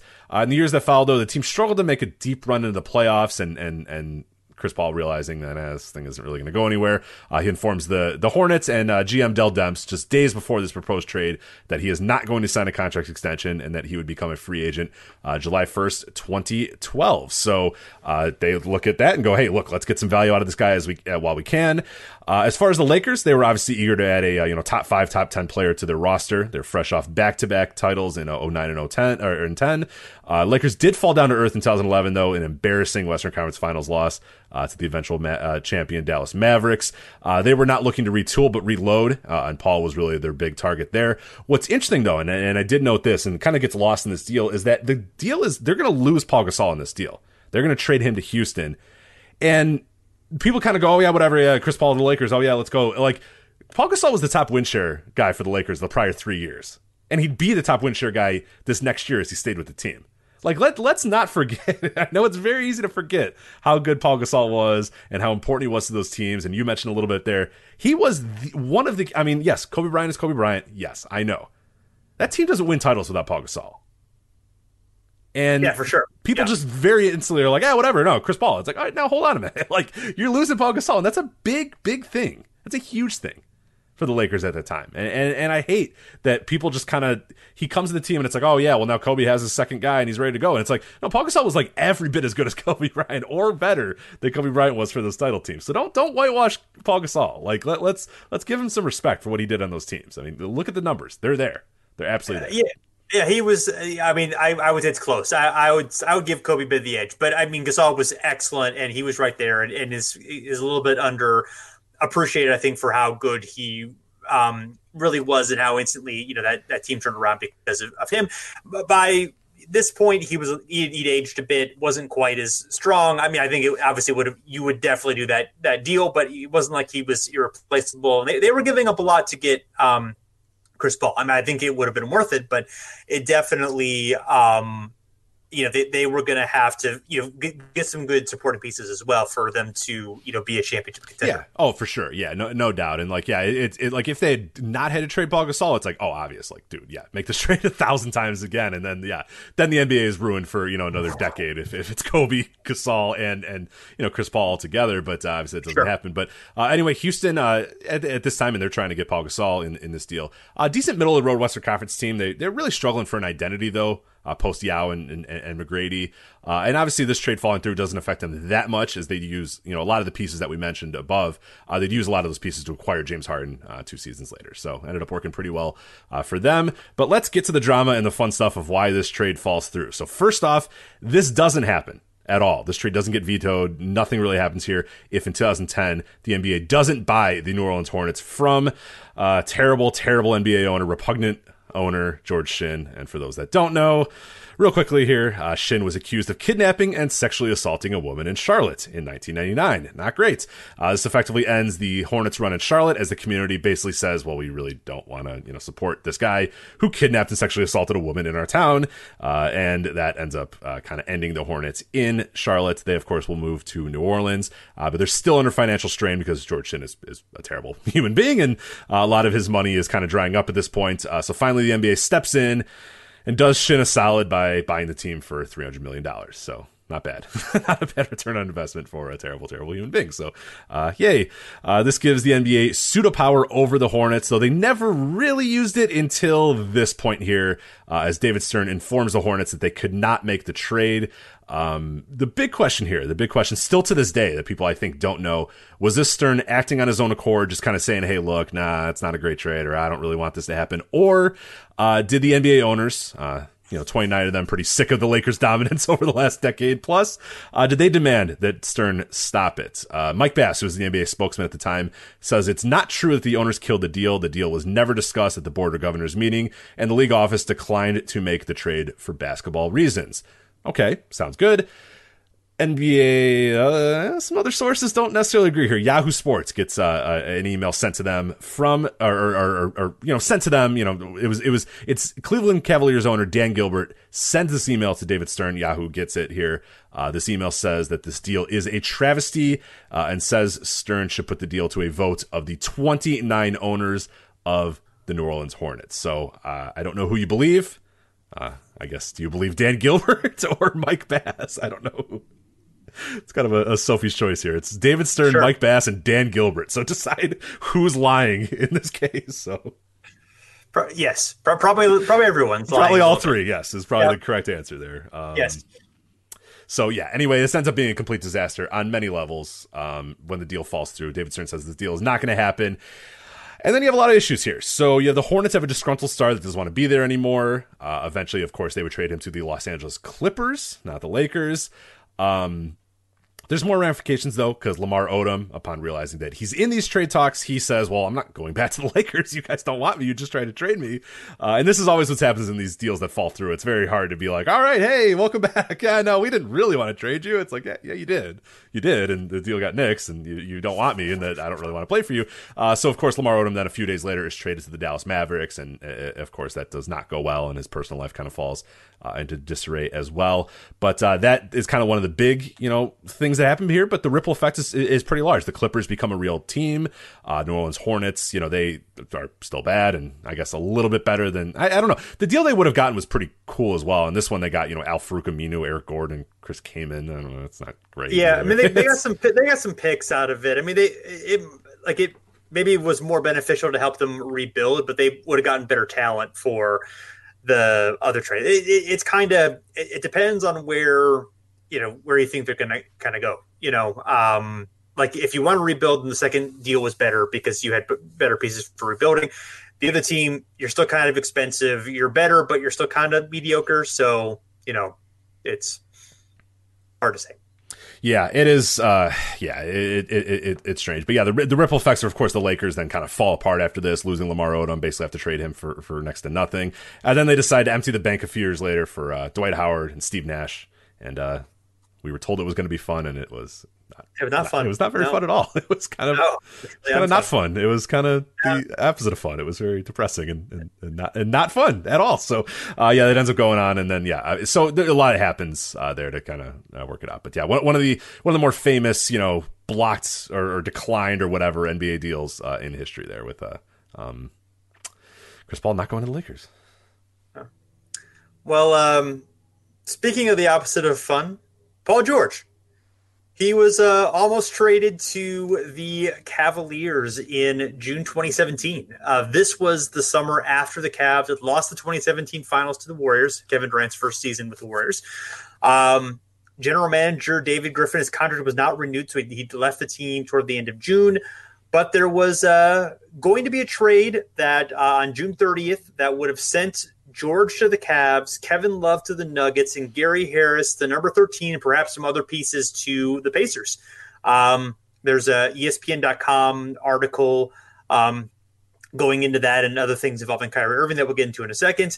But on that afternoon, the sides all thought they had a deal. Everyone tentatively agreed. They had done. Um, they were setting up to arrange a call between Paul George and Dan Gilbert. Um, and you know everyone thought that you know that was going to happen but then uh, pritchard the indianapolis uh, gm kevin pritchard he was on the conference call when it was agreed to sent the team message that they were backing out and that there was no deal. George then traded to the thunder the next day and just a few days later kyrie irving uh, requests a trade um, in july. So um, very, very dramatic change for the Cavs in just a little bit a period of time. Irving ends up getting traded in August uh, to the Celtics in 2017. The, you know, the Celt the the Cavs, what looks kind of like an okay deal at the time. You know, they got Isaiah Thomas, who'd been really good the year before, but I, I don't think that it was clear how you know injured, how the injuries were going to affect him again. They got Jae Crowder, who people thought would be a pretty good fit. They got you know Brooklyn's draft pick, which you know potentially was going to be great. So, um, you know, they were okay, but yeah, not having Paul George, you know, I, I think getting I'm not I, in the big picture. I'm not sure how much really changes here. You know, assuming everything else happens the same, I think George gives the Cavs a slightly better chance at the 2018 Finals than um, you know they had with Kevin Love. You know, um, basically it was all of LeBron's willpower they they had just to get them there, but they probably don't have a good chance of you know of giving the Warriors a fight. Yeah, you you have to assume that no matter what happens, Kyrie is out of there. And and that's right. the big difference. It's like if, if you want to say that, hey, Paul George comes to Kyrie's like, all right, I'm in. Like, I love this. This team's great. I love, you know, I love playing for LeBron James. I love everything that's happening here. Like, if that happens, then yeah, it's a no doubt. Like, oh my god, what a what a great trade that would have been. And of course, yeah, right. you can look at the Cavs and say, shit, they they maybe win that title. Maybe they beat the Warriors or they give them a run for their money because Paul George is great still at this time. Um, yeah, assuming that Kyrie is out of there, it's just like yeah, it's just putting a little bit of a band-aid on a team, and yeah, they they pro- the result is probably the same. They probably still get destroyed by the Warriors. Uh, in the NBA Finals, regardless if it's Kevin Love or Paul George. And and and and yeah, uh, it's maybe they give a little bit more of a chance. Maybe they win a game as opposed to you know no games. But uh, uh, yeah, I don't. Uh, I, I, I don't know. Yeah, I, uh, assuming that Kyrie is out of there, I think this is just kind of moving deck chairs on the, on the Titanic. So yeah, right. I mean, and I don't. I think you know Kyrie's big. It seems like his big. um you know, bone of contention is he didn't want to be second fiddle to LeBron James. Right, so being third fiddle is not, right, probably not, not, not going to be any better. Yeah. So I, I, mean, I think the only if by getting George you convince LeBron to stay, then uh, then obviously that makes a big deal. But it seems like LeBron, you know, his his interest in going to the Lakers was more than just basketball reasons. I mean, you know, family and um, you know, being able to do entertainment projects and that kind of stuff, which you know, Paul George isn't going to make a difference there. So, and they they might have lost George after the next season. So you know, it wasn't going to, again, not, a huge difference, but I guess it would have been interesting to see, um, you know, how, they would have played together for a year. Yeah, it would have been just fun at least, you know, give, other than yeah. the depressing, you know, slog that was the, you know, the final Cavs season with LeBron. Right. Uh, it would have been at least a little bit of an exciting slog to the end where, you know, they still yeah. probably lose, but hey. Well, you know, I, yeah.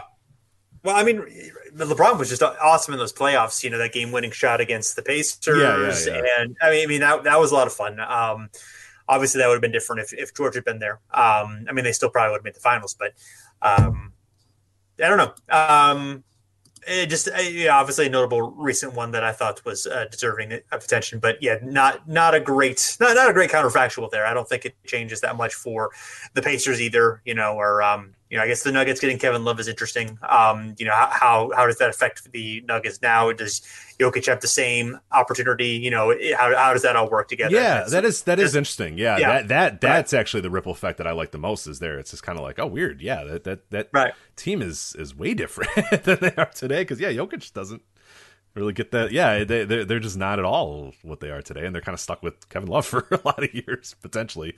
Because you know you'd probably sign him too. You'd probably sign him with a, a very similar extension too, because you don't want to just trade for him and then you know let him go immediately after that. So yeah, it's that. Oh, yeah, that would have been wild. Yeah.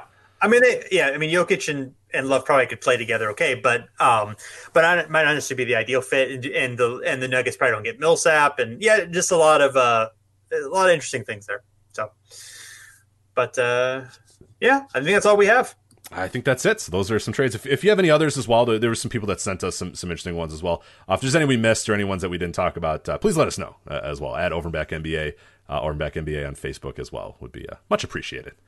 Yeah, yeah. Tw- Facebook, Twitter, wherever you want to uh, contact us. Uh, also, if you uh, like what you're uh, listening to, you want to give us a, a, rating and review on the podcast provider of your choice. We're on Apple Podcasts. Um, uh, Stitcher, pretty much any uh, any service that exists, we are there. If you want us to uh, be there and we're not there, let us know, and we will add ourselves uh, to it if that's possible. Um, but yeah, thanks everyone for listening, and we'll be back again soon.